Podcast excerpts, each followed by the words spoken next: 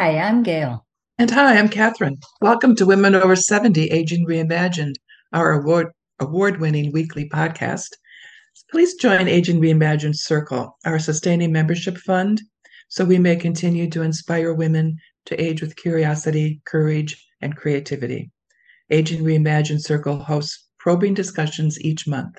Visit our upcoming events at womenover70.com and join today. And we're excited to introduce you to Aggie Jordan. She's a PhD and she hails from West Pittston, Pennsylvania. That has always been hard. yes. She's a former nun, a teacher, and a relationship counselor. And Aggie hopes to inspire women to have their voices heard whenever, wherever, and by whoever challenges their rights to human equality. She is the former founder and CEO of Jordan DeLaurenti Inc., a training and contract management company. And since selling this business, writing has been her life's work. A former small business columnist for the Dallas Times Herald, Prime Women, an online magazine, and a writer for The View, the monthly magazine for Sun City's Shadow Hills community in Indio, California, Aggie has produced over 60 articles for these publications. She's also the author of The Marriage Plan How to Marry Your Soulmate in One Year or Less, and The Book of Robert, a biography of Robert DeLaurenti, a first generation Italian immigrant. Aggie has enjoyed traveling with her husband to over 75 countries. She's been a guest on many television shows, including the CBS Morning Show and ABC Good Morning Dallas, as well as a number of radio broadcasts. So, welcome to Women Over 70 Aging Reimagined. Aggie, let's start here. Everything began to change for you when you enrolled at Notre Dame. So, why was that such a turning point for you? I did, and indeed it was a transformation, there's no doubt. Uh, I loved being a nun, I loved teaching. I taught for eight years. And then I got a fellowship to the University of Notre Dame for my doctorate in the administration of higher education. And the community, it was, uh, I was sent there for a master's program for the summer. You all remember the MAT uh, programs that we had, Masters of Arts in Teaching. Uh, that's what I went for. But when I was there, the professor asked me if I would be interested in going on with the doctorate. And yes, and all the bureaucracy happened. And I arrived there um, in my full habit with a um, bags ready to go and not knowing anything. I came from a very conservative religious community. And when I arrived there, I was introduced to many women from many different religious communities, and they were all less, far less conservative than mine in their thinking.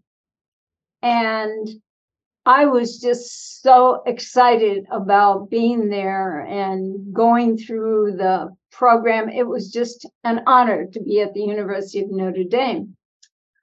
Well, two things were happening at, uh, in that time. This was 1967, and we had just completed the Vatican Council that the church was uh, well, Pope John the 23rd said, let's open the windows and let air in. Let's just change and come up to date with the church. And then there was the feminist movement, the women's movement. They were crossing at the same time. And we had a German scholar at, that arrived at Notre Dame to talk about the council. And he made this, and everybody came. It was exciting to have this person. And he made the statement he said, Men are the action makers, and women are the receptacles. And then he proceeds to give the analogy of our vagina and penis, etc. So we thought, hmm. At the end of that, I thought, well, that's just about the way the church teaches us, you know, so I'm not going to be too upset. I get back to the dorm, and in the lobby, there are a hundred or so women in the lobby listening to this Sister Suzanne, a theologian. And when I walk in, she says, How dare he? And I thought, wow, what's this going to be about? And that was my awakening. It was, it took a couple of years though for me to transform. Uh, it was, I was there for four years.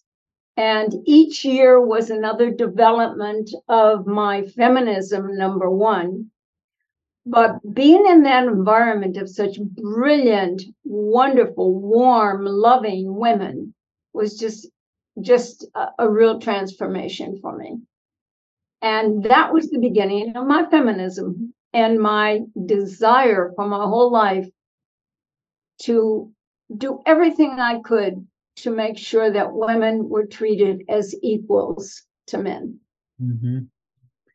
And so, did is that when you left the nunnery? Were you when? I you... I left after that. I left uh, before I graduated. I left in my final year at Notre Dame right. before I got my degree. Right. Uh, and uh, I had no idea what I was going to do. Uh, I had to get a job, number one. I had, I only lived on the fellowship money at the university. The uh, community did not support me for the last three and a half years because I had the full fellowship. And um, so it was, what am I going to do? How am I going to get, make a living? And it was a wide awakening for me to re, to know that I had to find a place to live. I had to have a a, a rent, down payment, security deposit, all of those things that I never had to worry about in the last 14 years. Mm-hmm. And but I had such dear friends who supported me. The person whose position I was taking, I got Lewis University. That's what I got at that point. And the person whose position I was taking arranged for me to have all of that taken care of loans ahead of time, advances, etc. Before I got there, it was just, I mean, I am oftentimes overwhelmed by the support I have received in life from so many different people. And uh, and this happened to be a, a male, but it was a woman who got him to do it. all of our all of our my women mentors, my women friends who have gotten me through life are just um, just deep in my heart. I don't think there's anything like it. You know, when we talked, you said that you your your real goal now is to reach daughters and granddaughters with your work. And and so how, why is that your goal and and how do you hope to do that and what changes are you wishing for? Well, the thing that motivated me was, which has probably motivated most of us, was the Supreme Court decision in June of last year when Roe versus Wade was rejected and sent back to the states. Right. And we now know what happened. 24 of the 50 states now have either limited abortion or uh, removed abortion, limited abortion, are, are in the process of doing it. Mm-hmm. And that's to me a scary, scary thing for our granddaughters and our daughters mm-hmm. because we had many more privileges than they had for the last 50 years. Right. And our bodies are, have not been respected through this whole process.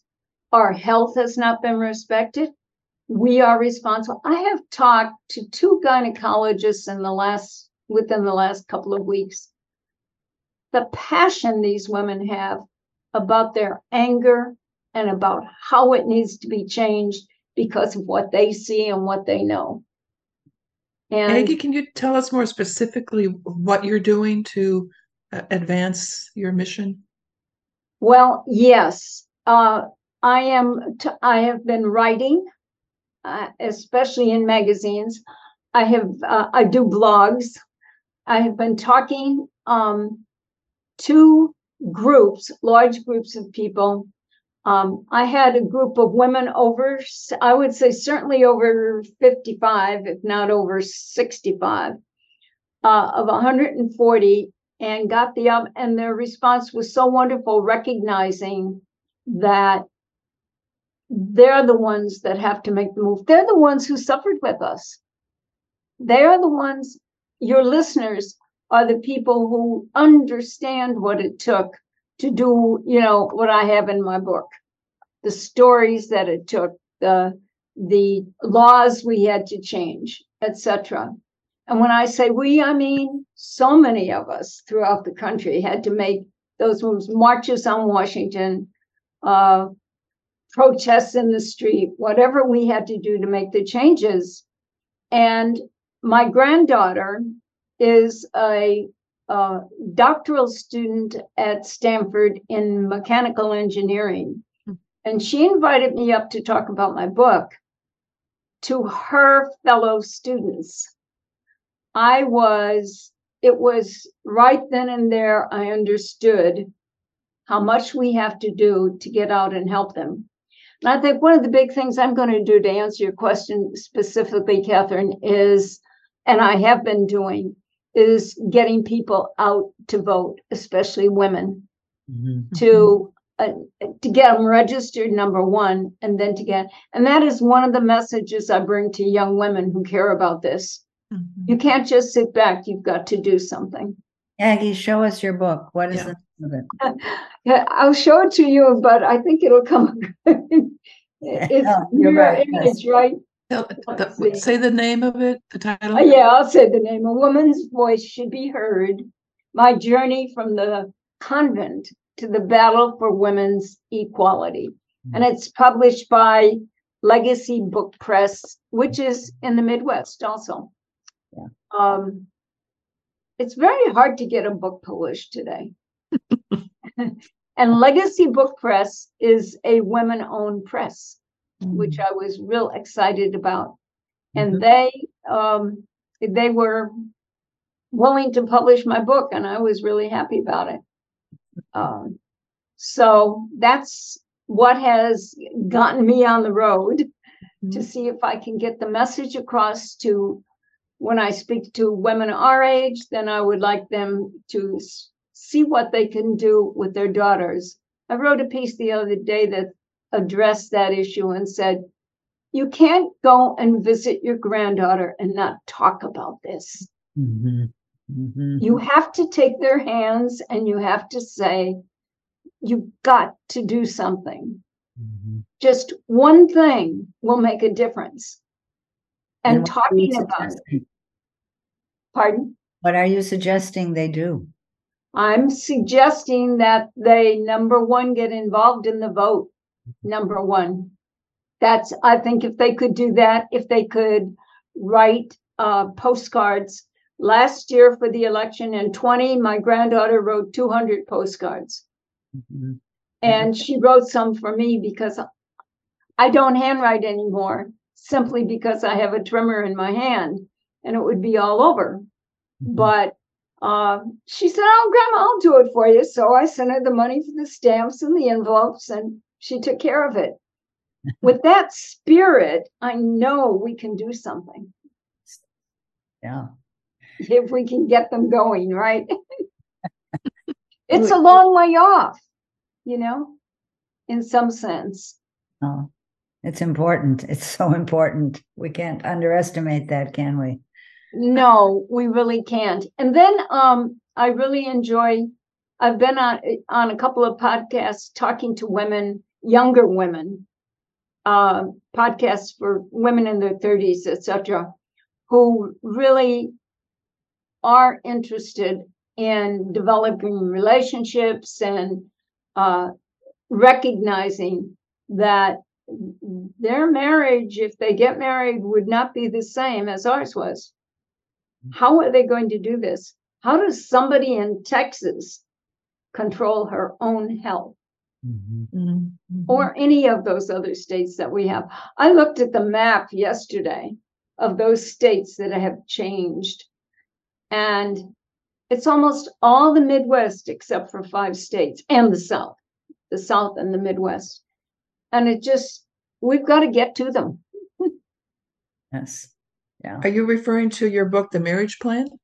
Um, sometimes I do, but you know, it's 20 years old. So, Oh, okay. but I should rewrite it, I think, but I'm, I've already written this one. Did you write one for women over 70? Um, I guess I should. I, I've really written enough in the past couple of months uh, for interviews, you know, uh, digital digital uh, interviews, Yeah. and uh, eh, but it's been fun. I really have. You Um, said you want to raise the bar a- a- at 75 plus. oh yes, I have a blog, and the blog is called Racing the. Well, this part of this series I'm doing right now is Racing the Blog at 75 plus. Mm-hmm. And what I'm trying to, I've got this thing about ageism. I think that there's no, ageism is as bad as any other isms, Correct. and that we need to take people for what they can do and can think and can produce. We can't be making judgments on it. So, what I'm trying to do is gather people who are thrivers and achievers, like you two women, and um, write about them in my blog. And I have uh, I, I have a gentleman, I have a couple of gentlemen and a couple of women. One woman particularly, at the age of 70, got a divorce, and she initiated the divorce because she was unhappy and had to get a job to support herself. She had some money and some pension, but it wouldn't be according to the life she wanted to lead. Mhm. So, or she was used to. So she has spent the last 10 years selling medical insurance. Hmm. And the way she has done it, I am so proud of her courage. She has just gotten out there and uh, she's comfortable selling, so that's good. But I, and then there's another woman, woman that I just finished that I was telling um, Gail about earlier that is just has produced five books since she was 77. She has Mm. Published five books since she was 77. One is her memoir, and it's so very interesting. And she has two novels, a humorous vignettes book, and she's going to write a second one on the vignettes, the rest of her stories. She has a great sense of humor, so it's kind of fun, you know. So it's not ever too late, is it? It's never too late, never too late. Uh, we have, I have a gentleman who was a pediatric urologist. And now he has, he's 81 or 82. He has produced a musical. He has written his memoir. He was born in China and got out of China in three hours with his family. He was only six years old at the time and did not know English well enough to become a writer at his age. Uh, he spoke English well and he knew the medical terms, etc. But as a writer, he has produced a musical. He is now a poet and he is working very and has produced his memoir. Hmm. I mean, that kind of of thriving, you know, excelling is amazing to me. And I love to write about them. Mhm. And yeah, I'd like to go back to what you, you said that ageism is one of the major isms. So can you say more about uh, how we are as an ageist society and how in particular you see it affecting women, especially older women? especially older women and especially single women who are older. Um, I think women in retirement. Or looking toward retirement um, find that they may not be respected like they were at work. What's it going to be when they retire? I got passion for this when I began to listen to the news when the election thing started this year with Trump and President Biden. And they're both old, if we want to call them old. Mm. They're both seniors. They're 77 and 80. And judgments was being made. I'm not voting for him because he's old. If when Biden had he tripped on something, Right, I remember he's that. old. Yes. mhm, So did Gerald Ford at 60. mhm. he tripped, if you remember. That's one of the things he used to do mhm. all the time. Ford, right. You know, people immediately make judgments on age. It's in our system. Even I do it. um, how many times have you uh, met up with an old friend and you said, My, she looks old, or My, he looks old? Guess what? we do too. And our, our judgments are what kind of we denigrate people because of their age. Whereas in Japan, they don't. They respect people because of their age. How do you think it affects women internally? How does it affect us, our spirit, our health? What do you see? Oh, it can be depressing. It can be very depressing. If you you must have a positive attitude to get out of ageism. Your own the, your own Mhm. stereotype of ageism. Mhm. You have to feel that I think there's also that there's a facing death, which is, I think, as soon as we start using the word old, that's what we face. And how do we face it? And is it something we can face? I think it gets easier as we get older to face death, to face our own death. Uh, it's never easy to face somebody we love dying, but our own perhaps. I think people begin to think they're old before they are, to answer your question, Catherine, especially women. Mhm.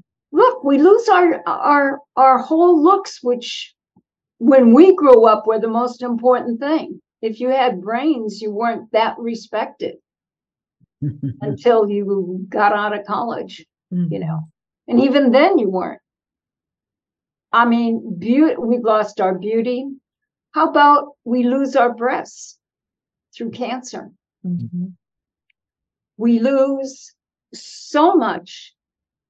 And yet I have seen women who have gone through cancer, have lost their breasts, and are just out there like everybody else. My friend I was talking to you about that I'm going to send you her information.